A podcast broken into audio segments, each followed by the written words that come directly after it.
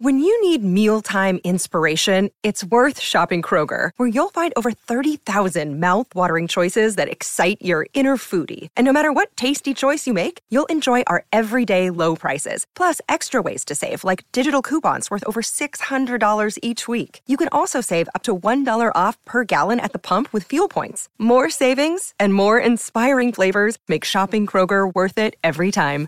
Kroger, fresh for everyone. Fuel restrictions apply. Mother's Day is around the corner. Find the perfect gift for the mom in your life with a stunning piece of jewelry from Blue Nile. From timeless pearls to dazzling gemstones, Blue Nile has something she'll adore. Need it fast? Most items can ship overnight. Plus, enjoy guaranteed free shipping and returns. Don't miss our special Mother's Day deals. Save big on the season's most beautiful trends. For a limited time, get up to 50% off by going to Blue Nile.com. That's Blue Nile.com.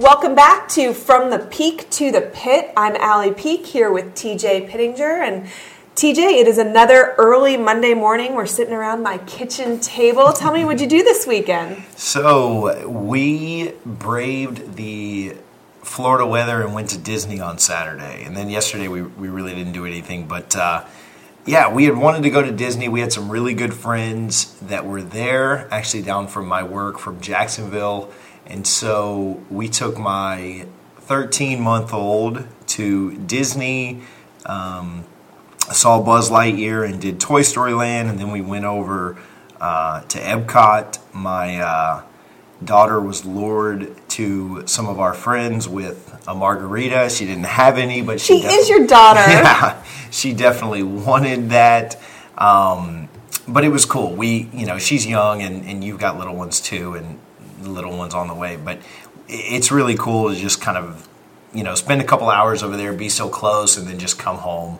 So we had a good time at Disney. Come came home and watched football. Not as good of a time there, which we'll get into soon enough. But uh, a really good weekend, and like I said, now bright and early Monday morning before we get our week started talking college football and everything else. How was your weekend? It was good. We had um, our baby shower, which we talked about last episode happened to be right in the middle of the Florida South Carolina game. So I listened to the South Carolina game on the drive to the baby shower because it was like 30 minutes from here. And it was almost halftime when I went inside, and so I didn't ask at the moment to put the game on because I was like, you know, there's 60 seconds until they go into halftime, so I'll ask after halftime. And honestly, I was so bombarded with talking to people and whatever that I never got around to asking, so I watched none of Florida's game, which I think has to be the first time that has happened. I honestly can't remember the last time that I didn't watch a down of mm. Florida's game on Saturday. It may not have ever happened. I'm not wow. sure.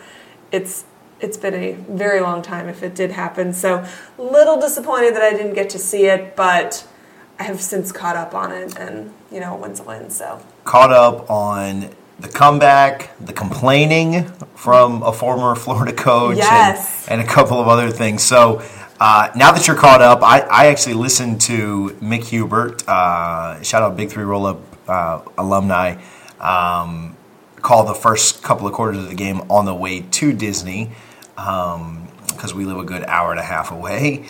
And so now that you're caught up, what are your, what are your thoughts? What are your thoughts on the win? Well, um, Mick was pretty upset about that uh, PI flag that ended up getting picked up. I yeah, I want to say that was like the beginning of the second quarter. Yeah. Um, That's he, just atrocious. Well, the best is that he was saying that the call was atrocious, but then the makeup was even oh, more yeah, atrocious. yeah, he said this call is even worse. And, and I, forgive me, who's the guy that commentates with him? Um, uh, oh gosh, um, shoot he played. He is a kid that played with my dad. Let me think. It'll come to me. He but. Mick was like, well, the the picking it up's even worse, you know. And the guy said, well, but it worked out in our favor. And Mick's like, well, yeah, that's true. Mick was just upset with just the whole play situation, everything. That seemed to be kind of a theme of the game. All uh, is that both teams were upset about the officiating to begin. You know, for the entire game, Gator fans were upset. It seemed like more in the first half. South Carolina fans were upset. Um, there was a holding call, I guess, that didn't get called. That South Carolina fans really felt like should have been called. Um, uh, you know, my husband Eric was saying that he feels like Gator fans would have been equally upset had it been called, and so that means it probably was the right call not to make it. But Will Muschamp after the game. His press conference, hysterical. If you have not seen the little clip about Will Muschamp talking about the officiating, Google it, go on YouTube, find it. But he, I guess he's irate about something during the game, probably that non non holding call, and he loses it on the refs, which is not really uncommon for Will Muschamp. Although this season he kind of looks like the angry librarian when he does it, which I fully. the glasses are great. It kills me. It, it, ages him like 20 years, but there's something about it that just works for him in my mind. But um, so he loses it on the ref. Well, the ref walks basically like halfway down the field and then throws a flag on Muschamp, which makes Muschamp just livid. And so in his press conference, he's talking about how like if you're going to throw a personal uh, flag on me, do it at my feet. You know, uh, be man enough to stand right in front of me and tell me. And and the reporters are like, "Well, did you say something to him?" And he's like, "Well, yeah." And they're like, "Well, did it warrant a flag?" He's like, "Well, that's not for me to judge. But if you are going to flag me, flag me." And then at the very end, he goes, "Gutless." Yeah. just like had to get that one more dig in. It's so interesting too because you know one of my biggest issues with officials and referees in different sports, I hate you know in the MLB or baseball or whatever when rev or I'm sorry the umpires and the coaches go back and forth. Like the umpire is not there to argue with the coach. Right. That kind of I understand that that goes back, but that just has kind of always kind of annoyed me.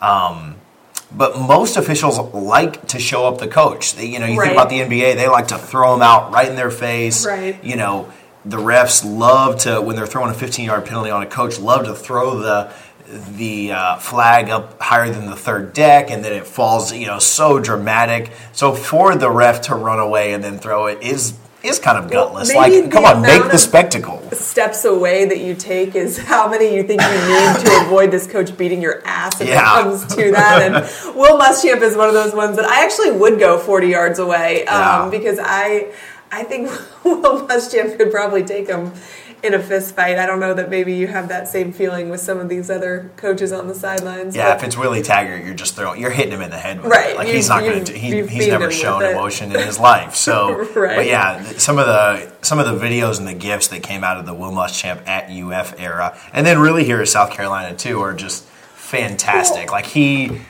I mean, he wears it on his sleeve, on his face, on every part of it that he has. You know, and for Will Muschamp, I, I know Will Muschamp. My brother played for him at Florida. He played for Urban Meyer for two years and Will Muschamp for three years. And we really, really, really like Will as a person. Uh, my brother would take a bullet for him to this day. And you'll find that most of his former players feel the same way. I've heard Ahmad Black from Stadium and Gale say some things too. And I mean, he, he was a stud under Urban Meyer as, as well. And so you could see where there could potentially be some favoritism there. But he loves Muschamp. And I think that outbursts like that are almost part of why his players love him because they feel like he's going to go to bat for them. He's going to stand up for what they think is is right. And um, I, I don't know. I think his fiery personality works for for him. At least it does in my mind. I mean, it's college football, right? Like we are, you know, by definition, a fan is a fanatic, and Right. You know, you're going to want, or you want your coach to have that same thing. I mean, the, you know, you. I can remember back in 2016 when that chop block was called on FSU and really negated a huge, huge play against Clemson. I mean, Jimbo went off Right. and you know Well- cost us 15 more yards, but you know we're all cheering. Yeah. yeah, go go get him, Jimbo. You like um, you know, go kick his butt or, or whatever you're doing, you know. Right. So But I think the flip side of that is somebody like Pruitt, where during like the Tennessee Alabama game this week, and he's grabbing players by their face masks. And I don't know, I think that's the kind of emotion that helps you either A, lose your team, or B, gives your team a pass to lose it themselves. yeah, there's which I think we a- saw. There's a certainly a fine line It, it. it's got to be if you're going to show emotion on the sidelines or in the press conference, it's got to be in defense of your players only. If you're going to rip your players, it's something that needs to happen behind closed doors. It's something that happens in college football. So I'm not knocking Pruitt saying that like, oh, how dare he talk to his players like that. Like I'm realistic about what goes on in college football, and if you think that he's the only coach that does stuff like that, then eh, you know you clearly didn't play Absolutely. college sports. But I do think that it can really damage your team's psyche for stuff like that to happen in public in, during the game, where it gets caught on camera, where people talk about it, and whatever else. It's it's one of those things that needs to happen behind closed doors. Yeah. So on the game, so South Carolina went into the fourth quarter with the lead. Um, And then Florida scores 21 unanswered. yeah. So South Carolina looked. I, I don't want to say they were dominating the game because it was just a three point lead, but they looked to be just as much in control of the game Mm-hmm. that Florida did. Like there was no clear. I mean, it looked like it was going to be decided in the fourth, but it, it, it looked like a coin flip. Like it didn't look like either team had control of the game. And then the fourth quarter came around, and Florida just looked Well, outside infinitesimally better. But like, the fourth quarter of the LSU game, Florida has been insanely dominant in the fourth quarter of this season. I mean, insanely dominant. And so I don't know. I think Gator fans maybe have a little bit of a different feeling about the fourth quarter this year than they have the several years prior to that. If Florida had been down by six points going into the fourth quarter, the la- in the McElwain era, or even a lot of time in the Muschamp era, that number feel feels insurmountable to those fans in that in that moment. I don't think that Florida fans get that feeling this year at all, which is a nice change to Sure. not feel like your game is over when you're down by six points. Um, I think the weather plays a factor in that. Generally, Florida teams are teams that want to play in poor weather. You know, they don't. Florida hasn't had a prolific offense in a decade, and so the concept that okay, we can just run the ball and eat up this clock is generally uh, uh, something that Florida would be looking to do. But since Florida hasn't really been able to establish a running game, I think that that probably factored in there. Um, but you know, the difference between this team and, and previous teams is that they find a way to get it done. You know, it might not be pretty, it might not be what the original game plan was, but Florida has found a way to win. And at the end of the day, they have that W, and, you know, that's all that really matters, right? For sure, yeah. You go on the road and beat a team by, I mean, they won by 11, but South Carolina scored really late to kind of make that a little closer. I mean, in dominating that fourth quarter, I mean, they were they were blowing them out. I mean, the game was not in question halfway through the fourth quarter, or maybe a little bit before that. Um, so, yeah, I mean, at the end of the day, you you win a game on the road. Uh, Vegas had the spread really close, five and a half, six points. You know, you more than double the spread. You win convincingly in a It's sloppy game. You score 38 points. With your program too, Yeah. which I do think. I mean, it's not a rivalry. I had this um, conversation with some people on Twitter actually this year about this week, excuse me, about whether or not Florida South Carolina is a rivalry, and I don't think it's a rivalry, but I think that. It means more to both programs than a lot of SEC games do, Mm-hmm. and some of that has to do with um, you know, Florida needing a, a blocked field goal to send them to the national championship game in 2006. I think a lot of it has to do with South Carolina just really not liking the fact that Spurrier was always a Gator, even when he coached Yeah. there. Um, and so I think I think maybe it's more from the South Carolina end than it is from the Florida end. But I mean, it's a it's a decently tough place to play. You walked out with a win with terrible weather, with a quarterback who, you know, Trask has gotten better every single week, but he has had some fumbling issues. He's had, you know what I mean? Like there's there's football protection in general for Florida's offense has been something they've struggled with a little bit this year. You add that wet weather in, you don't know what's going to happen. So I mean, I will take it. For sure. Now Florida gets the bye week and then a couple of weeks to prepare for UGA, who we'll get into a little bit later. Um, so the other side of the state, actually the other side of the Carolinas as well, is where this one happened. Um, did you get home in time? Did you see any of the Florida State Wake Forest game? Oh, I did. I watched the Florida State Wake Forest game. Biggest smile I've seen all morning. So, um, little tougher there. So F- Florida State comes out. Wake Forest drives the ball really, really well. Um, three or four drives in a row. Can't get in the end zone. Settles for field goals. Florida State takes the lead going into halftime by two. Because Wake can't finish drives. You know, like in the red zone. They were uh, Wake Forest it- was terrible. and it didn't look. And I'm certainly pessimistic about the way that Florida State's you know looked the last several years. Um, but really, objectively, it didn't look like Florida State was really doing anything special inside the red zone. Right. Um, you, you think a lot of times about that bend don't break defense. That's not what it looked like at all. It really Mm-hmm. Right. looked like Wake Forest got ultra conservative. Right. Um, stopped doing what they were doing to get down the field. And I know that when the field shrinks, it's harder to score. I, I Sure. get all of that. But they stopped doing the things that made them successful Right. when when they got into the red zone and, and especially inside the ten yard line. And so, you know, some credit due absolutely to Florida State's defense for bowing up and, and getting stops because at the end of the day, you know, you can't just say it's all on the offense for playing poorly Sure. or all on the defense. So you know, but Wake Forest really should have had between 20 and 28 points going to going to the half. I mean, they're not going to score touchdowns every single drive, Right. but they got inside the 10 yard line three times and came away with field goals. Got inside the red zone another time and, and came away with a field goal. And so, Florida State probably should have been trailing at the half. Um, they weren't. I mean, It credit to them. 14 12, right? 14 12 after four field goals. It- obviously, if just one of those field goals is a touchdown, it's already a they- different game. They lead. Um, but then came out in the second half. I mean, Florida State has to be the worst Power Five team when it comes to halftime adjustments. It is insane. We, we don't make any. And they are the worst second half. it's it's awful. And I think the I, I don't know. I saw somebody on Twitter say that uh, we don't have to make halftime adjustments because we're the team that's leading, and it's just like that's not accurate at all. Like that's just that you're leading, but it's kind of like fake. You know, But even We- if you're leading, you're you're needing to anticipate that they're going the in. to defense is going to make half adjustments. an- yeah, halftime which adjustments. which they really didn't. Like we just, you know, kind of the second half starts. Um, you know, Cam Akers was absolutely dominating and just putting the team on his back, Mm-hmm. running wild and breaking tackles and pulling off spin moves and everything else. Just you know, looks. I mean, he's head and shoulders better than anybody else that that was a played man amongst boys on that- the field out there. that played that night. Um, you know, we went away from him a couple of times, kind of strangely. He did put the ball on the ground once in, in a play that maybe seals the game, or a drive that maybe steals the game to, to go up two scores there, because Wake's offense wasn't doing a ton. Right. Um, anyway, you know, he fumbled, so that's obviously on him, but, you know, when you hand the guy the ball 30 times, well, yeah, the more you touch the ball, the odds yeah. increase that In a- something is going to happen that's not favorable. in a nasty weather game.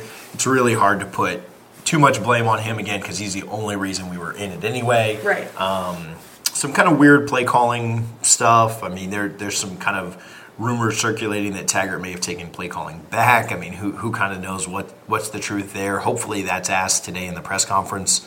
Uh, today again is Monday, so recording this before that happens. But I would hope our beat writers, if they're reporting on that being Are a possibility, right yeah, would ask that question. You know, and and we may get a coach speak answer back. He may lie. totally he may, you know, Riles, but which would not be Yeah. out of uh, the norm for him this season. one way or the other, you, you have to ask that if you're Yeah. reporting that it, it might be a possibility.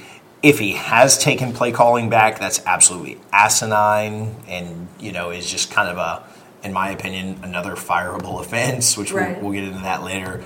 But um, anyway, Florida State comes out, a few minutes left in the game, uh, ices their own kicker, misses a 50 yard field goal. Florida State loses in the most Florida State way Oh possible gosh. this season. Like, I, I mean, every loss is for or not every loss. Most losses are pretty much like unexplainable. It's literally like It's the weirdest it thing. Yourself. You know the old cliche like snatching uh, victory, Victory from the from jaws, jaws of of defeat. defeat, Yeah, we yeah. snatched defeat from the jaws of victory. Um, it, it's really amazing. Well, it was a fourth, and, a fourth and six, and we and, and people say, "Oh, we took the timeout because you know they the play clock was running down." Well, they did get the snap off, so Right. the, the timeout came in as that was happening. So the snap Right. would have gotten off anyway. Right. Everybody was kind of in their normal, you know, rotation. Who knows if Aguayo? I, I think Aguayo misses it anyway. He's not been very good. Nasty conditions. Fifty Yeah. yards. I mean, he's still a college kicker. So, but then you take the timeout, which cost us forty seconds at the end. You know, so whether or not he makes the kick, we'd have had a minute and a half left. Well, which and when an you see what actually happened at the very end of the game, you Yeah. know that those 40 seconds, especially when you, so you you don't have the timeout Yeah. because you called it, and then you also don't have the 40 seconds, and so you're you rushed, it. and the end of the game and then happens two like bad sna- snaps in a row, which that I was just like, are you, are you kidding me? I, I don't know that there's a better two plays to sum up Florida the- State season. Yeah, well, I was going to say the Willie Taggart era in yeah, it- those two plays they weren't they weren't even upsetting right like because i didn't expect to go down and score with 30 seconds to go what we're But going to attempt give yourself a oh shot. man it was just totally laughable I mean, Wake Forest didn't even like need that. to be on the field for Oh, we- yeah, we couldn't even hold there the was, ball. Like, um and granted, so- it was wet there as well. Right? Absolutely. the weather was the Uh, weather was not great. sounds like we didn't practice for wet weather um, Well, which was know, a quote I mean, I mean that is in chapter two of coaching, along with the hydration. So if Willie hasn't gotten there yet, I, I mean, can you really blame him? Yeah. So tropical storm coming at uh, the Carolinas, and we didn't practice for wet weather, but um, it's just another another moment in the saga that is this Florida State experiment that we've got going on, and so Florida State drops one, gets to it moves them to three and four. Um, So we talked last week about how this was kind of one of those gut check games for Florida State where it could predict their their season. That we felt like if they if they win and we felt like they were capable and Wake Forest is a good team, so I don't want to make it like this was supposed to be a gimme game. I did think that Florida State would win, but I, I do think that Wake Forest is one of the more difficult teams in the ACC this season. But so how does that change your outlook knowing that you were thinking that this was going to kick off kind of, you know, a little bit of a winning streak for y'all? So, I mean, I, I think if you just look at it game by game, well, let me back up. It really depends on a couple of things. Is the message in the locker room, ha- has it gone stale? Um, do the players respond? Are they still invested? Are they still bought in? Right. Um, I would like to know what the message is just in general. yeah, that's a good point too. So, the most fortunate thing for Florida State at this point is that they play a terrible Syracuse team, and as bad as Florida State has been, as terrible as we've looked, they're a ten and a half point favorite this weekend at home against Syracuse. So Vegas is not often wrong, gets things Right. right a lot. Um, the line started out at Wake, or the line up until right before kickoff was Wake Forest minus a point and a half. They won by two this weekend. I'm not saying that, that Vegas is perfect, but Vegas they've got they've got Florida State winning comfortably this weekend.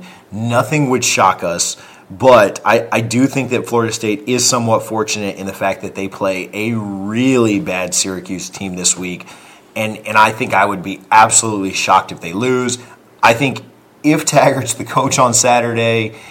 Uh, and we lose that game, he is no longer the coach. I, I think they will make a move um, after that game on, on Sunday or Monday. So I think that again, to answer your question, I think Florida State's fortunate that they are probably going to get to four and four this weekend. Then they play a bad Miami team, who we'll get into in just a second. So I think Wake is better than both of those teams. I think Miami is more talented than Wake, but they've got a really good opportunity to get back above 500 these next two weeks. Go five and four. And then if they do that, they finish out the schedule with Boston College, Alabama State, and Florida. I don't think they beat Alabama State, but I do think they. I'm sorry, I don't I think they beat. really? I don't think they beat Florida, but I do think they beat Alabama State, and then that BC game's a, a coin flip because BC kind of looked good this weekend. We play them for that red bandana game. So again, it, it's are the players still invested? Do they still care? Do they feel like they have something to prove? You know, guys like Cam Akers and Marv, Marvin Wilson aren't going to give up. So I think we beat Syracuse and maybe kind of get back on the path to six and six, seven and five. But yeah, just really discouraging because if they beat Wake on Saturday, you know, I think they have a chance to finish eight and four. You know, I think they, you know, seven and five at worst, and, and now it's kind of like probably six and six, seven and five at best. Um, but yeah, that was a really, really bad loss for just kind of the trajectory this season. You know, So, what are you, you know, you said if Taggart's the coach on Saturday, are you thinking that there's a possibility he won't? As more and more as more and more time, you know, I really felt strongly yesterday that there was going to be a chance at some changes. Um, I, I, don't have some kind of elite sources or anything like that, but it just kind of, you know, things were just really quiet. I, I really think that that was just one of those unacceptable losses. Right. Um, I had heard things that, you know, if if we would have lost to Louisville, they were going to make. Um, they were going to consider making changes. Well, we beat Louisville, beat NC State, get blown out by Clemson, and then lose again to Wake Forest in another game where he had some very questionable decisions. Again, he didn't fumble the ball. He didn't, you know, who knows what the truth is with the play calling, whether he really did take that over or not. Again, hopefully that's asked. Um, I, think that as time goes, like if something was going to happen, it probably was going to happen yesterday. But I, I think that um, you know, if it gets to like noon or two o'clock, like if he does the press conference, he's he's here because you know we have a game to prepare for on right. Saturday. They're not going to do something right. on Thursday well, that's afternoon. not fair. You're already putting the right. players in a precarious position. And I'll tell you, so when my husband Eric Wilbur was playing for Florida, Ron Zook was fired mid-season. Mm-hmm. All right, and um, it was after the Mississippi State game. And this was a really um, precarious situation for me to be in because my godfather was a trustee for UF at the time. So he called me after the Florida Mississippi State game from the plane, the private plane that he had taken up there, and told me that they were going back to fire Ron Zook. So I knew, but I wasn't allowed to say anything to Eric. And um, so they, they fired him on Sunday, even though the decision was made on the plane on the way home on Saturday night. And they had a team press conference, or a team, excuse me, a team meeting scheduled for like one o'clock in the afternoon on Monday, um, which was a little bit before they had to report for meetings. I don't know what time UF practices right now, but UF would practice like three to six at that point. They'd need to come at like, you know, two or whatever. Anyway, um, at about 10 o'clock in the morning, breaks on ESPN and it's on the bottom of the ticker UF fires Ron Zook. Players hadn't even gotten the text message to show up for a team right. meeting yet. So they don't know if this is real, if it's not. And um, it, you know, Eric for uh, Eric had a very contentious relationship with Ron Zook. I'll say um, I I loved Ron Zook, but he dragged Eric across the field by his face mask. You know, multiple times. Eric almost transferred to Miami during his time with Ron Zook. So not you know, imagine these cute little girls you have walking around in orange and green. How gross right? that! you know, well, that, those were the two. Miami and Florida is where he had it down to before he finally picked Florida when he was in high school as well. Um, and you know, they had Larry Coker, and they just won a national championship, yeah. so it was a pretty. He made, um, the, he made the right call. Yeah, I mean, our senior year, Miami didn't go to a bowl game, Oof. and we won a national championship. So just imagine, but. Um, Anyway, if there was a player that would have potentially been kind of pumped that Ron Zook was not there, it, Eric would have been one of those people that might have been. But he was pissed because it's still your coach. At the end sure. of the day, you can fight within your family, but anybody else messes with your family and it's over. And so that is something that has to be taken into consideration when it happens mid season because players, whether or not even if they know it's the right move for the program, it's it's like losing a family member for sure, um, and it makes it really difficult. So, what are your thoughts? You know, so you Florida State's never been through this. I mean, never in my lifetime, never in yours. Um, where we're firing a coach, right? Like Bobby was kind of exited out, Jimbo left. We are, I, you know, if things change and we run the table, or if we finish seven and five, win a bowl game, I mean, he's gonna. I think he's gonna get another year, right? Like if we beat every team on our schedule minus Florida, I think we're fine. If we get embarrassed by Florida and lose by forty, which very likely could happen, you know, I think it's there's some question, but. I will say that I think there's a path to 2020. But if we go six and six, I, I think he's I think he's gone. Like I, I don't think he wins. You've been through this with a couple of recent coaches. I think there are pros and cons to not only this, but just everything in life. Um, talk about UF firing Muschamp at the end of the year and saying like, "Hey, he's going to coach out these last two last two games." Um, he coached out the 2014 game in Tallahassee against Florida State, and then that that was well known. Ever they had made it public and made it clear that was going to be his last game, and then with the next coach with McElwain, they, they fired him mid-season after the Georgia game, correct? Like Mm-hmm. it kind of started to leak, and, and it's if Taggart goes, like it's going to leak before they can tell anybody, just because social media and information and stuff is so much more prevalent now than it even was back in what 05 when Zook was let go, and so or 04 when Zook was let go. Um, it was the 04 season. yeah. So, what are? oh, it- Does it make more sense to wait to the end of the year? Does it make? I, and I have some thoughts on as well. But does it make more sense to wait to the end of the year? Is it better to just cut your losses now? You know, what are your thoughts there? Um, I honestly, so okay, so three times that I've been through this recently with Ron Zook. I don't feel like Ron Zook had lost the locker room, so I do think. In theory, you could have waited until the end of the year and it wouldn't have been any more detrimental. However, they knew that they wanted to go after Urban Meyer and they knew that that was something that was going to have to happen very, very quickly because he was such a hot name that a lot of programs were, were going to be going after Notre Dame, most notably. Um, so I think that that was done because they knew who they wanted more than that Ron Zook had really lost the locker room. And, you know, it happened after a Mississippi State loss. And that's not the Mississippi State that, you know, we saw Dan Mullen coach to 10 wins. And, and it, it was a, a bad Mississippi State team. And that was during the time period where nobody good in the SEC was losing to Mississippi State. That was uh, that would be if Florida State went to Syracuse and lost, kind of thing. And so I think that's why that happened. It was when it was going to happen either way, no matter what. There wasn't a chance they were bringing Ron Zook back for a fourth year, so they felt like we might as well get the band-aid off and try and get the coach that we really think we want in position. And if um, you remember, UF's president was Machen at that point, who had come from Utah and was familiar with Urban Meyer. So really, Urban Meyer was his guy as opposed to Jeremy Foley's guy. And this plan was, you know, already starting to take place for who they they wanted.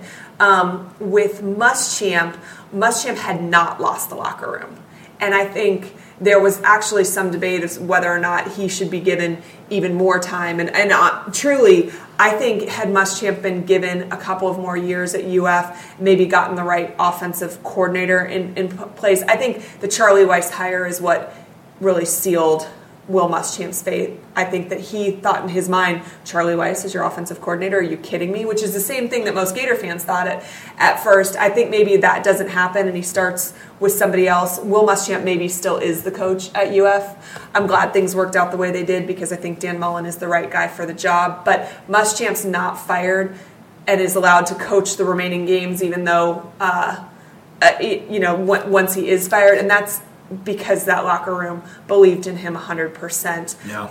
I don't know if McElwain ever actually had Florida's locker room, but he sure as heck didn't have it by the time he was fired, which is why I think that that fire happened when it did. And I see some similarities between the McElwain little era at Florida and Willie Taggart in that the neither one of them takes personal responsibility very often in their press conferences and i think that that is kind of their their the, the dagger in the heart for for both of those programs is that even if it's not your fault at all even if you had a great game plan and your players didn't execute even if your coaches went against what you said and called something different you are the head coach you're the person making millions of dollars you stand up in the press conference and you say i have to do better it's my program. I have to do better. And neither one of those coaches do that. have ever done that. Yeah, and at the same time, you can take credit for the good things. I mean, you know, if, if Kendall Briles or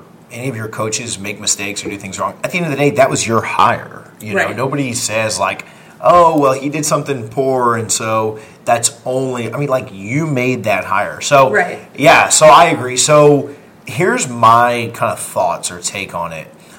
I care less about, and not that I don't care about the players or whatever, but at the end of the day, I care less. This sounds terrible about the specific players and and their thoughts and where the locker room is than I just do the program in general, right? Because those players are going to be gone very soon anyway. Um, I guess my thought would be you know, you look at Florida letting Muschamp. Well, it's a little bit different because they announced that Muschamp was going to finish out the year. Like Muschamp was fired three weeks before the Florida State game.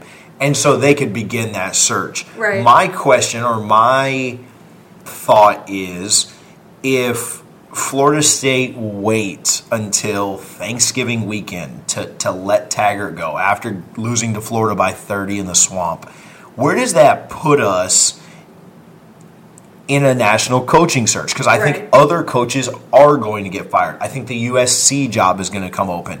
I think there's a great chance the Auburn job comes open. I think there are other places around the country that are also going to move on from their coaches, and I don't want to be the last one again. You see the Right. benefit that UF had by letting McElwain go. They were able to jump on Mullen and get him before anybody else. Other places were considering Mullen, and so I, I not that he may have taken those or not, but that's kind of where I see it. I don't think Taggart's the guy at Florida State. I think this is just a kind of another nail in the coffin, and I think that I just don't want to wait too long and then just get some other scrub at the end of a coaching search once the once the carousel has already happened and then we kind of get in too late. Right. Well, and I mean, I, I understand. I, I understand that point of view as Yeah. well, and I think we look at things from from different perspectives, which is part of why these conversations end up being interesting. But I, as I am the granddaughter, the daughter, the wife, the sister of Florida football players, and so I do tend to look at things from, From their what's going on. Yeah, I sound from- like I hate all the players from- right now. Like I don't mean it. Like no, it's probably what's mean, best for I, them too, I if we're being honest. understand what you're saying for sure. I think you also you have to take into account. So these players are going to talk to recruits that come the rest of the year. So if they're unhappy with the way that the administration is handling things or the athletic department as a whole, they're not going to be your very best recruiters. And so. Um, if they feel like this coach got a fair shake and it didn't work out, that's a very different attitude coming from them than man our man got screwed or Right. our guy got they quit on our guy or whatever i think it the amount of time that you're on a program matters some too so we're talking about we're a season and a half into willie taggart's tenure which in general i would say is not enough time. I don't know that i agree with that statement in terms of how it relates to willie taggart because there's been some things that have made me feel like it's probably never getting any better and so you might as well strike when the iron is hot. But in general i do believe that coaches should get those four to five years to get their own players in and see what happens. For me florida state's cupboard wasn't bare it's the same concept as Urban Meyer walking in with Ron Zook's players. The cupboard wasn't bare. Um, they just need a leader. they they need a leader. They need some direction. They, I- I mean, you can argue that Dan Mullen walked into a way more bare cupboard than Willie Taggart walked Yeah. into, and recruiting class rankings would would agree with that statement. And I think you know, seeing what he has done in the exact same amount of time um, does make that spotlight hot but I do think at least it, it matters what what is going on in the locker room at least a little bit. I, and I get what you're saying. And if Florida State has somebody that they ha, that they in the back of their mind that they That they know they want. want. then that makes a difference for me too. Because then you might as well just Hopefully. Urban. You are crazy. So, yeah, no, that's a good point too. Ultimately, and I don't want to sound like I just don't care about the players or or whatever. Uh, I just think that's my main priority because at the end of the at the end of the day, it's probably what's best for those players too, whether they realize Sure, it or not. sure. And and I'm kind of with you on that. Like I really think that in a general sense, a, a college football coach or really any coach at any level, you know, deserves three to four years to to Yeah. really get it going and figure it out. And a big argument that people have is, well, if we fire Taggart now, you know, the next guy is going to have to come in and clean up Taggart's mess. And is he going to be able to do that? And so, a really legitimate question is do you have more confidence in Taggart cleaning up his mess than someone else off the street? Right. And at this point, I have more confidence in my 13 month old to clean up Taggart's mess than I do Taggart. And, you know, again, you said this last episode. He is the easiest guy in the world to root for. Like, you want to root for people that, you know, I'm the biggest Florida State fan I know. So I would love to be the coach of Florida State. I wouldn't know what I was doing. It'd probably look but a lot like like this. the idea But of somebody yes, who like, is a Seminole is leading the program. grew up a Nole, has always wanted to coach it. Like that's just one of those college football stories that like you you see him in a press conference in 20 years or I'm sorry, like an interview in 20 years talking about how they won it all and this has been his dream Right. and he always wanted to coach at Florida State. Now he's reached that mountaintop and It's the same concept of Will Muschamp talking about playing football in his backyard in Gainesville, pretending to be, um, Yeah. you know, Cris Collinsworth and stuff, which is stuff that he said, and those it does make it easy to root for him. Yeah. Um, and but but you can't just train wreck. Yeah, you you there have to be results. Somebody my buddy Patrick well, tweeted it's starting to affect recruiting, which means Yeah. it's not going to get better. had a decommitment this weekend and then had two really big visits scheduled for next weekend or, or this weekend right? they canceled and so now it is affecting recruiting i am hoping that the decommit that happened over the weekend does not open up the floodgates but it's hard to think that it doesn't you know I, if i'm a kid i don't want to go play for this train wreck my buddy patrick tweeted uh, florida state's top 10 wins under willie taggart I saw this. and uh, he could only list one through eight because over two uh, over a season and a half, we've got eight wins total. Right. Two of those against FCS opponents. So um, Well, and there's a lot of, of high school players that are looking at it, not even so much for the we're not sure if we want to play for Willie Taggart, but we don't know who we're committing to play for. yeah, will that coach even be, be, here? there? Yeah, Right. So from one from one side of the coaching to the other, um, again, this is such a play on words, but uh, really from the pit to the peak this way. Uh, I texted you this yesterday. Is Dan Mullen a top five coach in college football right now? I think you have to say yes. I am trying to rack my brain. Um, and I think if we did, and, and share your feedback on this if you're listening and you think we're idiots, or if Allie's a homer, or if I'm just like a secret gator, or just whatever. but All of the above. yeah. So my top five coaches in college football this season. So I'm not taking into account Jimbo's national championship. I'm not taking into account anything else that anybody else has done. Here's my top five. Saban's number one. Uh, I think Lincoln Riley's number two right now, but I mean I'm fine putting him and Dabo right there at two and three. Um, you know, I'll I'll go Saban, Riley, Swinney for this season, and I think Mullen's number four. Um, what he's been able to do against a very tough schedule is just continue to win. I mean, obviously they dropped the game in Baton Rouge. Very impressive. I I hate that I'm about to say this in this PC 2019 culture, but a very impressive loss. That quality loss. Um, I got that quality loss under that their belt. concept too, but They- and that score is not indicative of that game. The game was much closer. If, if Trask doesn't throw a pick down seven in the red zone, maybe inside the 10, I don't know where it was exactly, but Two times they walked Yeah. away without points in the red zone. So- one being from an interception through into the end zone. and and that's the game, right? Like they made less plays than LSU did, so LSU deserved the win. I don't think we're arguing that, Oh, but yeah, the game was much closer. So I mean, Mullen has just been fantastic. I mean, playing with a backup quarterback again, coming off of a good D-line season, injuries. coming off of a good se- secondary injuries, um, Uh, guys going to the draft last the, year. The best offensive Yeah. weapon that Florida had. He's been out for weeks. coming off of, I mean, they had a good season last year, but two years removed from a four win season, a regime change, everything else that was going on. Four wins to ten wins is pretty impressive with the same roster. Yeah. And and Florida has, again, I, I hate to say this, Florida has the best loss in the country right now. A- Right. A, a night Right. game loss to LSU. Right. Um, a close game. The voters, the people in you know everything else know kind of what that game looked like, and well, so and it's evidenced by the national media not giving Florida any respect until that loss. You know, when they beat, we talked about this last week. They they beat Auburn, and it's that Auburn wasn't that good. Florida still didn't get any real credit, and so I think you can. It says a lot about LSU as well, but you know that Florida didn't get credit for being a good team until that close loss because the unbiased person that watches that game knows one how good that LSU team is, two how good that Florida team played that LSU team. yeah. So I think Mullen's a top five coach. I think he's number four in my book. Um, He's done more with less than the Sorry. others on your on your list.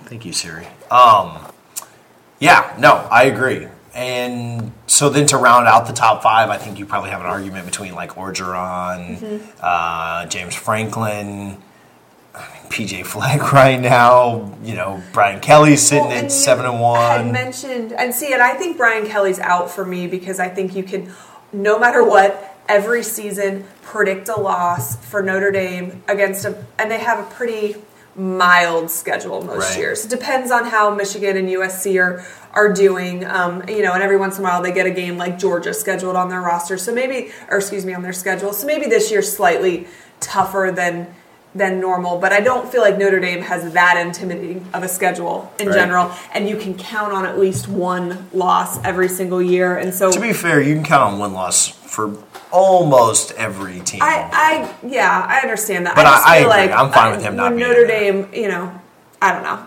I, I don't know that I think he's top five. He could be. You, there's an argument for top ten for sure, but top five, I don't know. But you mentioned earlier. Uh, to me before we started taping, does Ryan Day fit up into there? And I think that if this is two years from now, Ryan Day may very well be on this list. But this is a guy who took over an Urban Meyer team that was, you know, just has ridiculous amounts of talent in it and doesn't change the system very much at all. And so I think this kind of Uh, yes, he is winning with Urban Meyer's players and Urban Meyer's scheme. And if two years from now they're still winning like this, then it's Ryan Day's players and Ryan Day's team. Not I don't know if he gets to count yet. not that this would put him in the top five, but how much credit does he get for bringing Fields in? I mean, I think I think he gets. Because without Fields, are they the same team? Does he get the same, Does he get the credit for bringing Fields in, or does Kirby Smart get smacked upside the head for going with Fromm Yeah, instead of that's a great question. Yeah, so that moves Kirby out of the top ten. He's not even close. I, you know, I think we again we talked about this last week. Kirby is potentially the best recruiter in the country. I think he is a very mediocre game day coach. Yeah. and uh, I think that we saw some of that on Saturday. You know, as well, which we'll get into in a little bit. But I I don't think Kirby gets to be a part of this conversation at all. I agree. I mean, I do think rep- recruiting is part of coaching, and so it's not fair to separate it. Right. Um, you know, people say, "Oh, well, Jimbo only won because he had a loaded roster." Well, who got that loaded roster to Well, I was Tallahassee? You say, know, if that's like, the case, Jim- then Saban doesn't make Yeah. the list either. Jim- that's Jimbo not, was the one that Swinney doesn't make the list. Like Jimbo's the one that got Jameis and Dalvin and Demarcus Walker and Jalen Ramsey to commit. So you you can't you can't take that away Well, from him. But I agree. Like there's a difference we talked about last week. There's a difference between the guys that are you know, that on field coaching is still more impressive than It is. than But if you else. handicapped yourself in recruiting and then overcame it by on the field coaching, like, do you get more credit? I don't. Uh, maybe a little I- bit. I mean, I think Dan Mullen in this circumstance gets credit right now because he's playing with somebody else's players. And he's recruiting well He's too. recruiting. like he's not He's recruiting know decently. I think that that needs to, uh, you know. Step up a tick, and I think that it will. I think that it's one of those chicken or the egg things. Like, how do you get the big name guys here if they're not sure if you're going to win or not? So you got to win with the guys that are, you know, mainly three and four star guys, as opposed to Florida doesn't have a single five star on the roster currently. Um, besides their head coach. well, besides their head coach, which uh, apparently X's and O's is overtaking Jimmy's and Joe's in terms of. I love the cliches uh, today. you know, uh, getting those W's. But, uh, you know, I think Coach O is maybe who you put in there, what LSU has been able to do. And, and maybe you only do it because you got Brady in there. You know, at, at the very least, that's his coaching win because this is not the same LSU offense that we saw last year. I I mean, my team sees LSU every single year. This is, I can't remember the last time we've seen an LSU offense like this. Man, you know, I know we're a couple of weeks away from it. We've got a couple other things to get to. But speaking of that LSU, I cannot wait for that LSU Notre Dame game. I'm sorry, LSU I Alabama like, game. When is that Um, game happening? yeah, LSU Alabama, and of course they Yeah. both have a bye going Yeah. into it. Which honestly, I don't.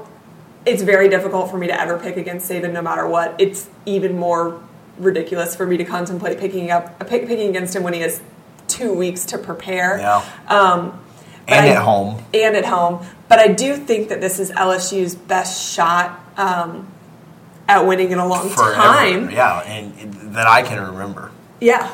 I mean, I, I Well, because, you know, for years, you know, for years, remember the SEC was so much on defense, right? Right. Like, the, S- the defense in the SEC is, to me, just not that it's not good. There's still so much talent there, but they've followed the trend of the rest of college football in that our defenses are certainly not Big 12 level or anything like that, but they're not elite anymore. And the elite teams in the SEC have moved to an offense. You you look know, at then we have LSU Alabama games that are like six to three, and people bitch about how nobody plays offense in the SEC. So it's one of those things where it's almost like the conference can't win. Oh, yeah, for now sure. Now they do have some offenses, and everyone's like, Oh, "Oh, their well, defense is know, terrible." That conference is really just on par with everybody else. Oh. Look at how many points they're scoring Yeah. on each other, and it's like, okay, well, what do you for want? For years though, LSU tried to out Bama Bama, right? Like Right. they tried to have Fournette, great defenses, Right. and you just couldn't do that. You just Right. could not. Well, and and now LSU, they're to be fair, has always had great defenses. Right. But yes, I understand what.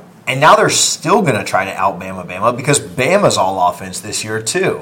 Well- but it's a different kind of. So is Tua back for that game though? I'm sure he will I be, but he if he's had- not, LSU wins. So he's having Like, another. He had an, either had another yesterday or he's about to have it today. Another ankle procedure, um, which is an interesting. I mean, I don't know exactly what the timetable is from that. I'm sure we'll get it from the press conference later today. And again, this is being taped Monday morning, so we haven't gotten those Yeah. updates yet. But I mean, that makes a huge difference. And they uh, that Tennessee Alabama game showed some flaws in Alabama. For sure.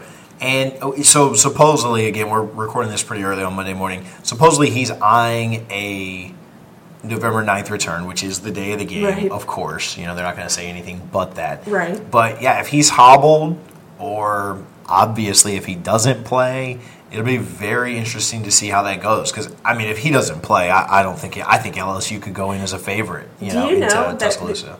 10 of 14 SEC schools have lost their starting quarterback this season? They got to up that strength and conditioning. Isn't that a that's a That's actually an insane stat. stat, right? Yeah. Um, yeah, I can't even wrap my head around that. Right. You know, that's insane. Um, nobody in a better position than Florida with their Yeah, backup. with their backup, which no one would have predicted that Um, yeah, that you would would have have thought potentially. that. Well, Florida's fans, you know, hearts kind of sank. Remember when Trask went down against Right. Auburn and, and had to go to the locker room? I mean, Right. Mm-hmm. everybody came in and did a good job getting three points on that 1st drive. But um, so yeah, that but that stat of, of ten of fourteen is just insane. Um, keeping it in the SEC, Florida's next opponent, uh, UGA struggles again. I mean, granted they did shut out Kentucky. I don't think the game was ever really in in, in question, but I mean, when they go into halftime 0-0, at the very least, Georgia fans, uh, given what they'd watched the week have before, to have to be a little. what the hell is going on? Well, and Fromm was nine of twelve for thirty-five yards. And look, I get it. It was raining. It, was raining all over the southeast, though. The, Yeah. He's not the only quarterback that had to play in tropical storm weather. He's just, I, I just don't, I mean, I think he's just overhyped. You know, I think he Yeah. does things well enough. He manages the game well, he- enough. he's one of those four original starters left. Think about that. Think about the position Georgia should be in offensively versus the rest of the league because they are one of the lucky four that haven't lost their starting quarterback.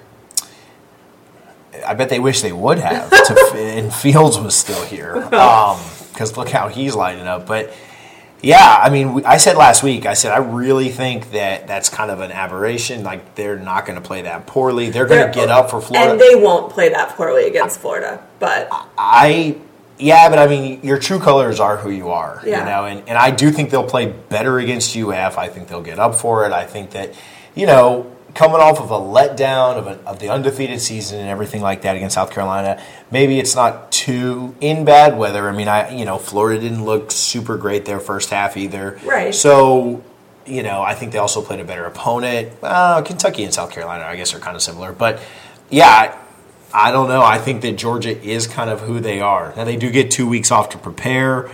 Uh, I don't know how much that matters, you know, on their side, just because I don't think that, you know, Coley and Smart and these guys are Saban and Grant. I'm sorry, Mullen and Grantham and things like that. But they do get two weeks to prepare, rest up. But I, I don't know. I, I will get more into that game next week for sure. but I, I think I'd like Florida to win that game. I I think that Florida wins that game. Now, I don't anybody that thinks that okay, looking at Georgia the last 2 weeks that Florida's going to win like 40 to nothing or something ridiculous like that. Georgia's going to play Florida hard. It's going to be mm, I, I, at the most a 14 point swing in my opinion and it's probably closer than that. I don't this is this is a major rivalry game. This is basically to decide the SEC. Missouri dropped a, uh, dropped a game to Vanderbilt um, this past weekend, and they still have to play both Georgia and Florida. And so, uh, truly, this is it. This is the East, unless something wild and crazy happens afterwards. And Georgia knows that, and Florida Yeah. knows that. The two weeks off, I do tend to think it favors Florida because I do think that Mullen is a better preparation and game day coach. Florida's got more guys that need to get healthy as well. Um, Well, and so that could be a huge thing. There's huge. a there's potential for Florida to get back Zuniga, Greenard, and Toney. We haven't seen Kadarius Toney since like the third game of the season, and he is actually Florida's best offensive weapon. Um, again so- besides Mullen. so right, right. So the idea that in theory they get all three of those guys back Would be huge. is huge. I don't think we'll have an NCAA decision on Brenton Cox, but in the possibility that in the next two weeks the NCAA decides that he is immediately eligible, that's another huge shot in the arm for Florida. It's crazy to me that we haven't heard anything on that yet because, like, shouldn't there be a window of time to determine if someone's immediately eligible? If you've used the whole season, Why are yeah? I mean, it just speaks to the NCAA's incompetence. You know, why are some decisions made right away? Why some are much slower? I mean, I know what it is. It's ratings and money and everything else. Um, it is crazy though, but, right? I mean, you we're why talking is about Fields immediately and you know Tate here and there? You know, why why are some in- things? If he gets cleared, the first game that he would be able to play in because of where Florida's buy-in is week ten of the regular season. At that point, so at that point, the is point it worth it? Yeah, right. You know, I mean, he could, yeah, certainly play. I mean, Florida. but- listen, Florida plays them against Georgia because one, he not? came from Georgia. Yeah. Two, their defense needs all the help they can get. So I'm not going to say they're not going to play him, but like, is that even fair to this guy? Ab- Absolutely not. What's the yeah? At this point, I think once you've reached this far in the year, you know, there's no point in even, you know. Continuing Just, to- just, yeah. just let him play next year. Um, Auburn looked really good. A, a team. I mean, they played Arkansas, who I think Arkansas is, the, worst, team in the SEC. Agreed. Um, but Bo looked better. The team looked better. Um, Wasn't it Nix versus Hicks? That was I think Arkansas yeah, quarterback. yeah. So Auburn looked better. Uh, they've got a big one against LSU this weekend.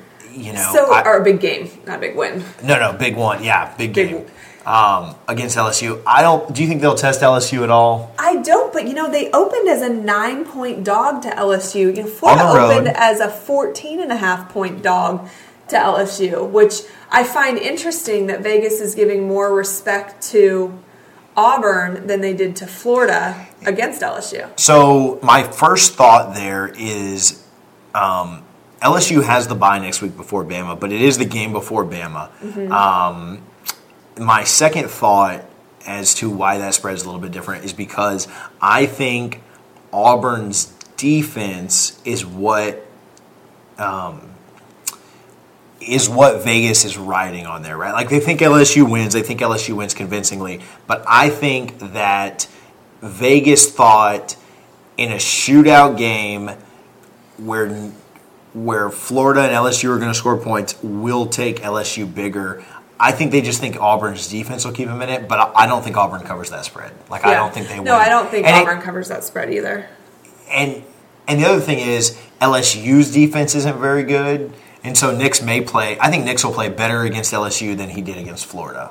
Yeah, well, I mean, at the very least, he has some I mean, it big couldn't game get much worse. experience. Well, he couldn't get much worse.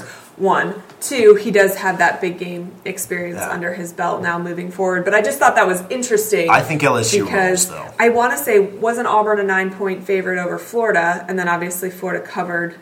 No, That it- spread. I think it was three. I think Auburn three? was a three point favorite. I don't know. I thought it was more than that. I'll have to look up. I'll look that up. But I don't know. I just thought that was interesting that somebody that Florida beat. It's it's goes to show you how there really isn't any of that transitive property in college football like we like to talk about. Well, so and so beat so and so, so that means so and so We should win this by this much. Which speaking of that, actually, I do have a uh, a question for you, TJ. Oh goodness. So, Twitter this week. Um, and actually, let me back up for one second. Anybody that follows me on Twitter knows that UCF fans despise me. Um, and that's probably using like a really nice word. Ali's like the nicest person And- that I know. So Well, you guys are. that comes from. So I've been covering UCF football probably longer than a lot of UCF football fans have been UCF football fans. Um, I used to do a radio show. longer than two years? Right. Three years, sorry. Right. I did um, a radio show for a few years, morning drive time um, in Orlando. And so it covered everything, but UCF obviously was one of the things that it covered. It was when O'Leary was the head coach. Um, it was well before they've had the recent success that they've had. And I used to always get accused of not liking UCF. And for me, at that point, it wasn't that I didn't like UCF, it's that I felt like being located where they were with the opportunity to reach the kind of recruits that the state of Florida just has in mass and the potential for resources that UCF had, that their program should be better. Yeah. Um, and UCF fans will probably never admit this, but clearly I was right because look what they have since done with those resources, with the recruits from the state of Florida. But anyway, um, I have some banter with UCF fans on a, on a regular basis. They're convinced. It's the only way to get Allie to reply to you on Twitter. Is if you, true. she is such an elitist that she will not respond to I anything do else. get called an elitist a lot, actually, an SEC elitist by these UCF fans. And but if you talk UCF, she's all about it. And the thing is this is that I think that their UCF should get a lot of respect for um, for for a lot of the things that they they've done. I think that two undefeated regular seasons is an incredibly difficult feat, regardless of what conference that you're in. Yeah, because respective to your conference, I mean, you have the right same because you talent have the level. same talent Yeah. level as as your conference and and if it was easy more people would do it Mm-hmm. you know and it's not something that happens on a regular basis at all i think where ucf lost me was the whole national championship thing and and also that i think that a lot of ucf fans one think college football was invented two and a half years ago i can't tell you how many people tweet me and say well going back from 2017 if you look at these statistics since when does comparing two and a half years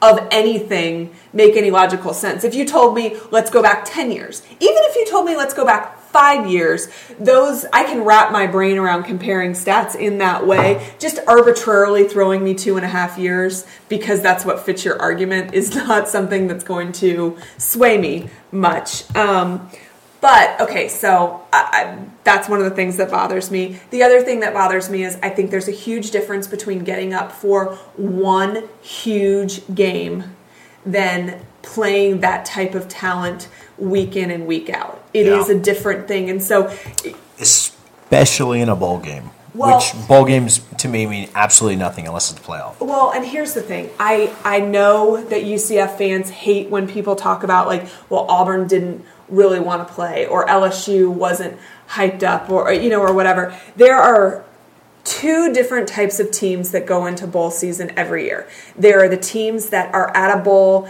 that they didn't think they were capable of making at the beginning of the season, so therefore it becomes their playoff game, their their Super Bowl, their national championship, and it's easy to get that team up for those games because it means something and it, and it validates their season. Um, for instance, Florida last year making a New Year's Day Bowl. That was a national championship like moment for that team. The team won four games the year before. But but and on the same token, a blue blood, the most wins in college football history. Michigan was disappointed to be in that game. They had just got if they beat Ohio State, which they got blown out, so it wasn't even close. But if they beat Ohio State, they're in the playoff. Correct. So they went, and not to take away from Florida's win or anything like that.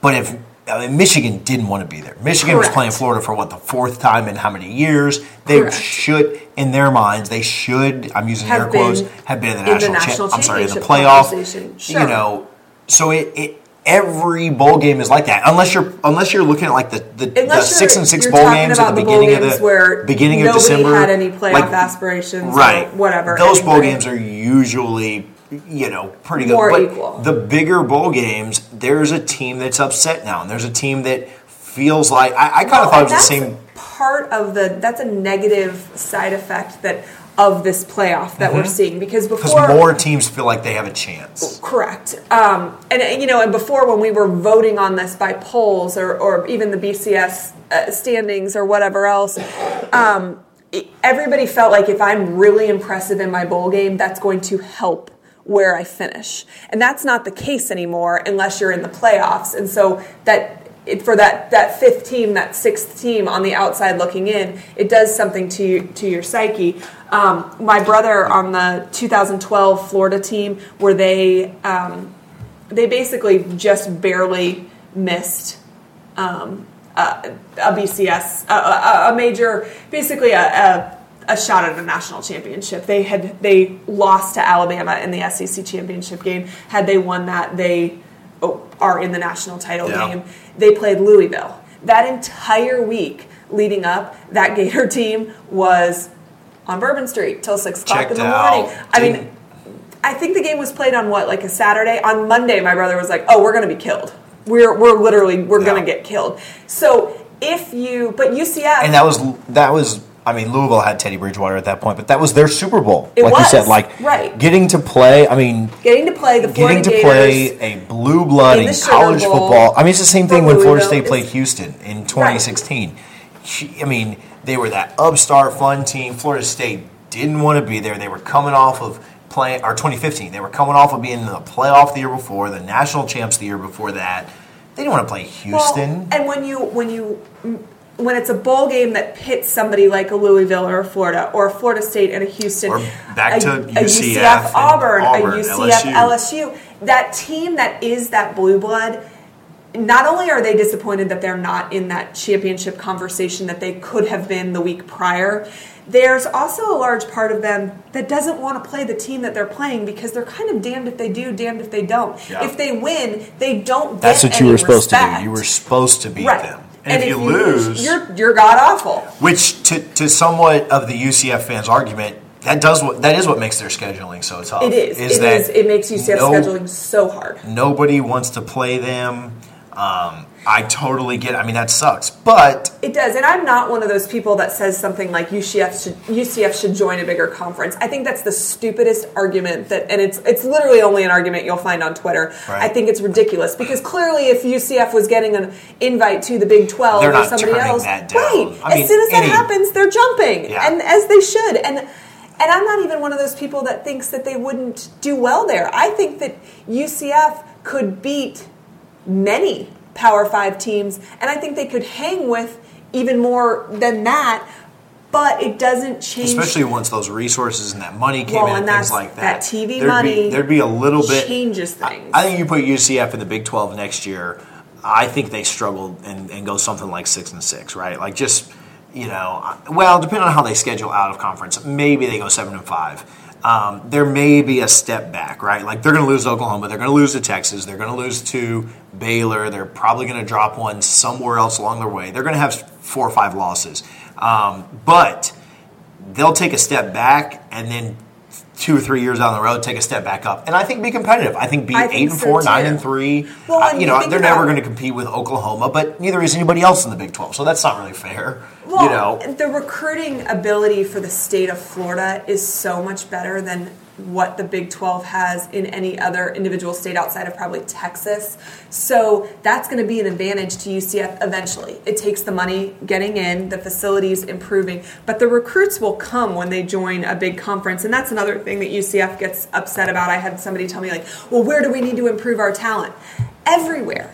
Jimmy's and Joe's matter. They ranked, I want to say, like maybe 63rd last year in recruiting class. There's 62 teams in Power Five conferences. Right, so they're right on that cusp. Right on that cusp. But that money does make a huge difference. It's the difference between a $3 million renovation to your weight room and a $155 million renovation to your weight room. yeah so you all of this ucf to say this how would i mean and this is what you would ask me Yeah, right this, is the question. what Sorry, that was a back. long lead up. how do, do you want to ask it do you want me to answer okay. it So a, a UCF fan tweeted um, an ESPN um, uh, statistician And you. and put and you me, on the same tagged level. me on it.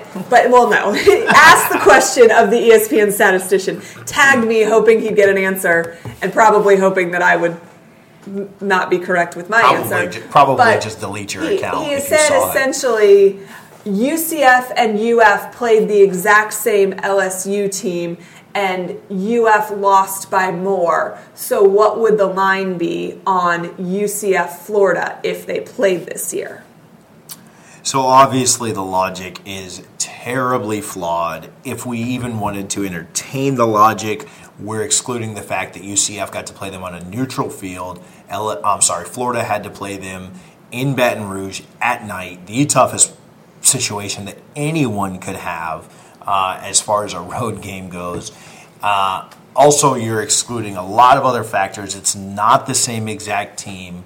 Um, but even if we were to take all of that flawed logic into account and assume that it was correct, uh, also taking out the factors of the bowl game and who's motivated and who's not motivated in those situations, you know, the question is completely off base. But the answer to the question, uh, if Florida and UCF were to play on a neutral field this Saturday, uh, Florida would be a 17 point favorite, in my opinion.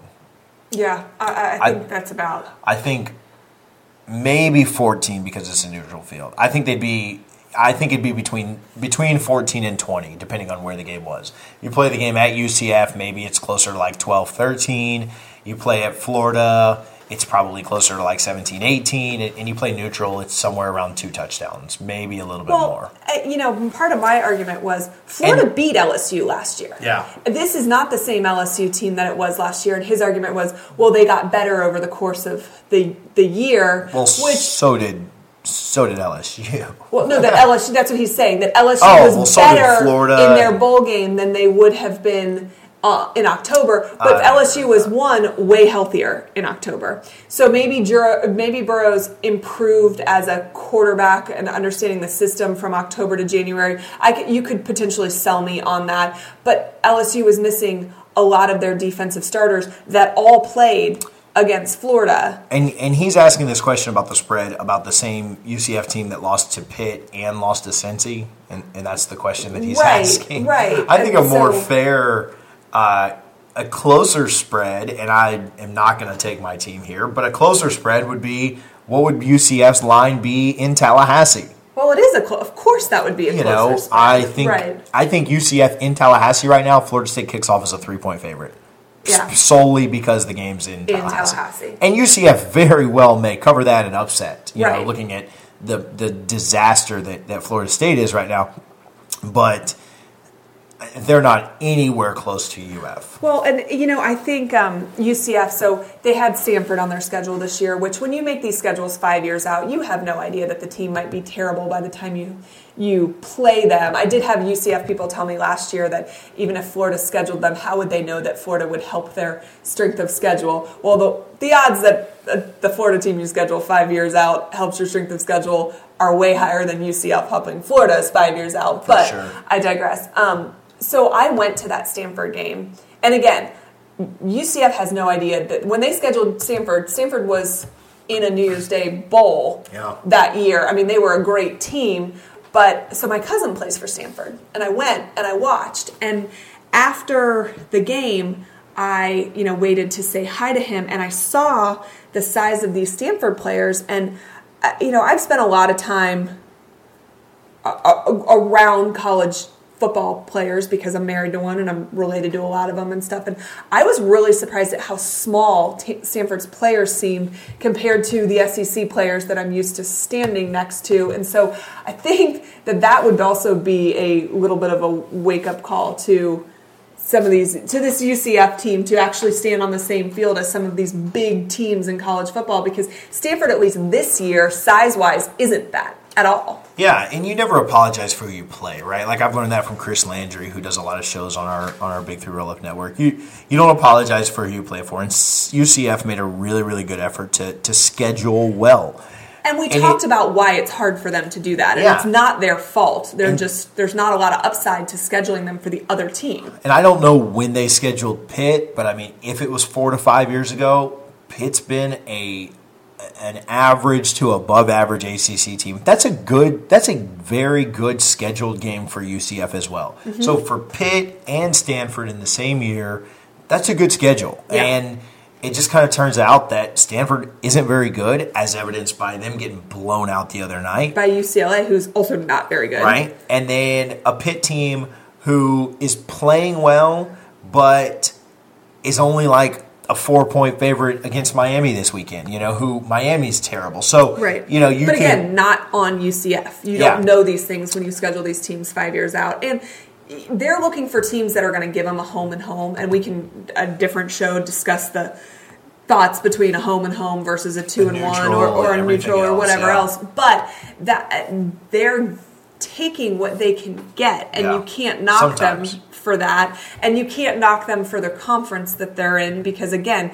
If they could be in a bigger conference and when the opportunity comes, they'll jump. So none of that is on UCF. I think that I think that the national I don't know I, disdain for them really does come from They're fans. their, their fans Yeah. and maybe not fully understanding, or maybe it's not even understanding, it's more accepting kind of the way that college football functions. Yeah, you remember um, in 2013 and 14, really even 15, uh, FSU fans were insufferable, like on Twitter and social media and stuff like that. Like we got ranked the worst fan base by every publication that put that stuff out. But it was because we were winning, right? Right. Like it's the same reason you don't like Patriots fans and Right. Yankees fans and just whomever, right? Right. And Duke fans, which are also Florida State fans. But, you know, it, it's for the same reasons. And UCF was winning, but it just at a different level, right? Right. Like Florida State fans were insufferable because they were at the mountaintop.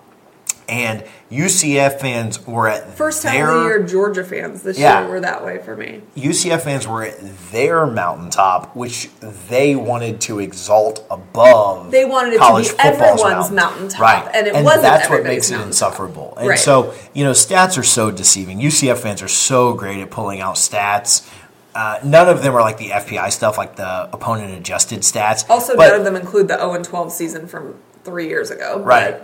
So, you know, stats are misleading, things like that are misleading. And so they're so good at crafting arguments, though, right? Like, well, if you take out third downs and you look at just positive plays on second and long, you know, we rank better than UF does in this scenario, right? Right. Or we're we're better than Alabama is if you count every time that there's been a first and five, we convert that better. You know, so it's just so, you know, very out there stats and stuff like that. But I mean at the end of the day, you know, they're just kind of insufferable. They kind of, you know, there's no logic, there's no reasoning, there's no like, oh, okay, well, we can come to this middle ground, right? Right. It's just kind of the, this extreme. Well, it's what happens when you discovered college football a couple of years ago. But I honestly have started to kind of feel bad for UCF um, the last couple of weeks because you've seen so many people jump off the bandwagon, which is not how college football is supposed to work. It's not how the programs that have been on, around for a bajillion years work. They've lost two games. If they were to finish 10 and 2, which is entirely possible, that's a hell of a season. You don't go I would take 10 and undefeated. 2. Well, of course you would. You don't go undefeated every year. You don't. And so if whether or not your stands are filled or your fans wear their UCF gear during the week has to do with whether or not you're undefeated, that's not a good place to be in. And that's not fair to real UCF fans who, you know, have been there from the 70s and who, Right. who are pumped at, at the progression that has happened. And truly, even just from when we were in college, my husband is from Orlando, and so a lot of guys that he played high school ball for played for UCF. And so it was something that we, you know, followed incredibly closely. And to see where they've come from that point in time to now is incredibly impressive. And I think that you can be proud of that. But if you thought that that's what was going to continue for always, that's just silly. Yeah. So we'll wrap up with this. Uh, from the embarrassment on social media to the embarrassment on the field, the only thing that makes me feel better about Florida State right now is how bad Miami is. they are. and and we could very well go out and lose that game to Miami in two weeks. Uh, don't don't get me wrong, but Miami is so atrocious. They are so bad. They were 18 point favorites against Georgia Tech uh, at home. I know that game was on. Actually, was that game on at? No, it was at, noon at the same time. So I don't know if you caught any of the I, highlights or I anything. did not. No, You know, I've watched them since, but I didn't watch it live. yeah, Georgia Tech scores on a fumble in the end zone by N'Kosi Perry uh, to go up seven nothing. Miami responds. Uh, Georgia Tech then ties the game up with a fake punt, so they really kind of were in the game because of a couple of you know Crazy out there plays, you know, right. kind of crazy plays that, that are not normal. Um, but then they got to halftime tied, right? Like they win in a halftime, tied up with Miami. I think that caused Miami to uh, clinch up. I think that they didn't play loose. I, I don't think they're very good anyway, and uh, ended up you know missing a couple of really short field goals. Had one blocked, had three inside the thirty-five, blo- uh, missed com- completely. Um, got into overtime ended up losing to the worst team in the ACC, Georgia Tech. Miami may be the worst team in the ACC. Uh, from a talent perspective, they're probably the third best team, but they are a bigger crap show than Florida State is. Again, it's the only redeeming part of this season. Our, our biggest rival is a top I mean, in my opinion, a top five, 10 team without question, has a top five coach, is going to beat our brains in. My team is terrible, but at least our, I mean, Clemson's going to go to the playoff. Like everything that could go wrong for us this year um, is, and at least I have Miami to make fun of and laugh at as well because they're terrible. That think, does make it a little bit easier to swallow, doesn't it? yeah, I mean, I- I- what were your thoughts on this? It- It's not the exact mirror image, but how much worse was Florida's 2013 4 and 8 season since Florida State was just the absolute world It was beater? bad, Like, it it know, makes it that- worse. it like if. Florida State goes 7 and 6 that year It's it's and you lose by I 5, you're just like, nah, bad bad year for the state. And like know? we talked about last week, that's part of what I think magnifies Willie's situation and Diaz's situation is that uh, Mullen is new too, and the the I think I think you could argue that Florida and Miami probably had a similar amount of talent when those two coaches came in. I think you can argue that Florida State had more talent than either Ab- team. I'd agree with that. When um, when Taggart took over, and so that does make it it does make it harder to swallow when you were watching your rival succeed, but not only succeed, but succeed when they were in the same or worse starting point that Mm-hmm. you were at. Um, at the very least, when Florida was having their four win season, it wasn't that Florida State had just hired a brand new coach that completely turned the program Yeah. around. Fisher had been a part of And doing that well. Florida State program, and Yeah. Florida State wasn't there. There was no like huge drop off of that. Then he just shot them back up to success. Right. Um, it, it is. It's hard to swallow. It's hard to watch the you know the teams that you love your, to hate Your do rivals well. do well. And so So if Florida State drops that Miami game, you think Taggart's then just fired on the Absolute- plane? Like they just leave him on the tarmac on the I mean, it's a home game, so I mean, Okay. although it's a home game when we play down there too. So, Right. um, Watching the fans in the stands for the Miami game this past week oh was my interesting. Or, or lack saw some of. of the Twitter videos where they're like beating seats and stuff like that. yeah, talking about people jumping off bandwagon. That Oh my gosh! Yeah, nobody does it quite like them. The Nobody or has, recruits. Twitter has been quiet. We started a new little uh, big group chat app called Discord. There have been like two Miami fans in there with the hundreds of FSU and UF fans, and so yeah, like they're yeah no nobody decommits from from a fan base and a team quite like Miami fans and recruits. And watching their alumni is really interesting too because their former players are more vocal than probably any Oh, fan yeah. base that I can think of either. And they once they've turned on you, Oh, it's You done. know. Ta- I, I, I think Taggart's fate is sealed. Again, minus some kind of a weird turnaround this year. But I certainly think Diaz is already sealed, which is crazy because we're just seven games in. But I don't think he makes it. I, I uh, stranger things have happened for sure, but I think he gets two more years and, and he's out as well because I, I don't think they improve.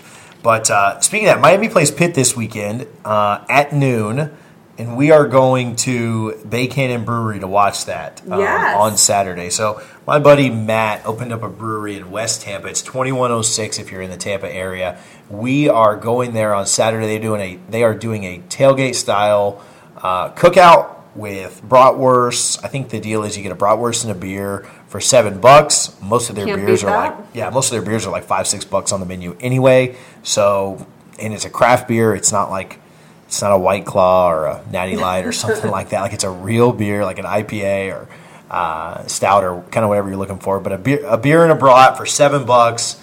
Um, yeah, that is the best deal in Tampa. So we're going to be out there from like 11 to 2, 11 to 3, watching that first window of games. Um, the Ohio State, Wisconsin is during that. That was looking like it was going to be a good game. Game day was probably going to go there. Right, but North Dakota that. State is Yeah so happy that Wisconsin lost because they so, get game day. So disappointed. But because that game will probably be a blowout, I'll be more focused on the Miami Pitt game at noon, uh, hoping that my Panthers can can bring home a victory. Your. Panthers. Oh, are we jumping fan? You, you're just getting recruited to all the fan bases. If if you're a Pitt fan and you want to overnight me something before the game, I will wear it on Saturday for for you guys' game. So.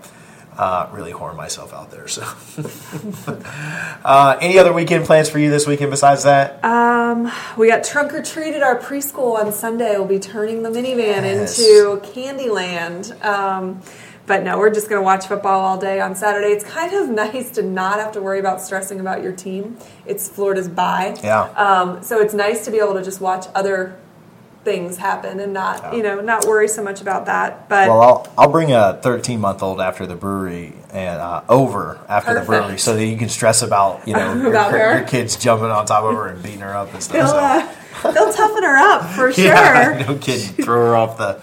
Kara's the gonna be like, "We're not having any more children. This We're is, never going back to those people's house again." Crazy." I, yeah, when you have when you have this many kids, you just your level of uh, tolerance for craziness is just really high. Yeah, I was over last week and Allie's kids were like jumping all over and standing on the table and standing on the counters and stuff. And I'm like, oh my gosh, is everything? And they're, Allie and Eric aren't even phased by just, ah, well, this is a normal Tuesday. Don't worry about it. So Just wait till you have five year olds. It is um, a whole new world, and you kind of, I think, especially with twins, you just you- have to look at whatever situation is more dangerous and go after that child. So then the first one gets away with a lot more than maybe Yeah. they would if they were an only child. tough to focus Divide and conquer and, you know. Yeah. Hey, but knock on wood, we stay out of the hospital. We, we, we you know, we're good over here. Yeah. How many more weeks to go for you? I have uh, four and a half weeks. We are getting close. By that time, uh, we'll know where UF stands. Right. We'll know if FSU still has a coach, and we'll know if Miami is. It is the week of Florida, Florida State. Yeah.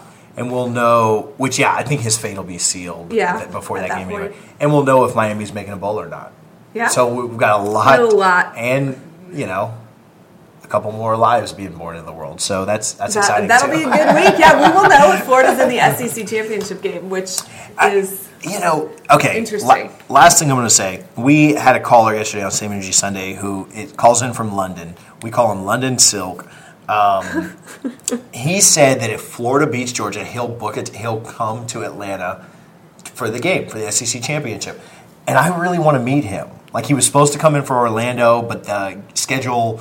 Uh, Getting switched like totally screwed him over. so. Is this your way of becoming a Florida fan? Because then you can justify it. A by couple of things. Wanting to meet London Silk. I want to meet him. Um, so the only way for that to happen is for Florida to win. And if Florida has a game the week after they play FSU, maybe they take their starters out in the third quarter like Dabo did And too. yeah. So maybe we, you know, maybe There's a, there's a great chance that maybe we get embarrassed by less. So again, not to okay, I just said some good things about you, Florida fans. Flo- I don't think Florida's beaten Alabama or LSU in that championship game, so it doesn't really matter to me. Like it's just another chance to cheer against Florida. So why not go to the SEC championship game? I'm totally okay with that. I'm not going to wear orange and blue when I go to Jacksonville in two weeks, but if you guys win, I will not be upset about it for Unless several the Gator reasons. fan sends him a T-shirt, and then, like you said, he'll whore himself out. And If it's a it. cool enough T-shirt, nah, I'm not doing it. Maybe the Trask one that Annie has out there. Like if Right. you can do that in black and white, so that I don't have to actually wear the colors of orange and blue, I'll wear that T-shirt. So if you can do that black and white, I'll wear it. Well, and I will tell you, way too early prediction. If Florida goes, they don't beat Alabama, but they do beat LSU. Ooh, I like it. which we have lots of weeks to talk about that. And, and obviously, November 9th plays a huge role in what's going on there. And uh, obviously, the second as well, because it'll, it'll either be Florida or Georgia. In that game. In that game. for sure. No. Well, cool. Well, All right, Another well, this good was one? fun. Yeah. Guys, make sure that you tweet us, um, you know, or whatever. If you still send, send comments on Facebook, you can do that too. But we'd love to hear your feedback. We want to know what you think of the show, if there's something you want us to talk about. I was, I was kind of excited about the UCF question being tweeted to me just because I thought it was, you know, interesting and off the wall conversation. So, yeah, if you have something to say to us, let us know. yeah, you guys asking questions make le- makes less work for us because we have to prepare less. So And really, TJ, because he does the work and then just comes to my house and then I just talk. So, Yeah. so, So- do him a favor. yeah, so let us know if there's anything we can answer or talk about or laugh about or make fun of, and uh, even if it's even if it's me or us or whatever. So, um, but yeah, we'll be back next week. We'll do it again.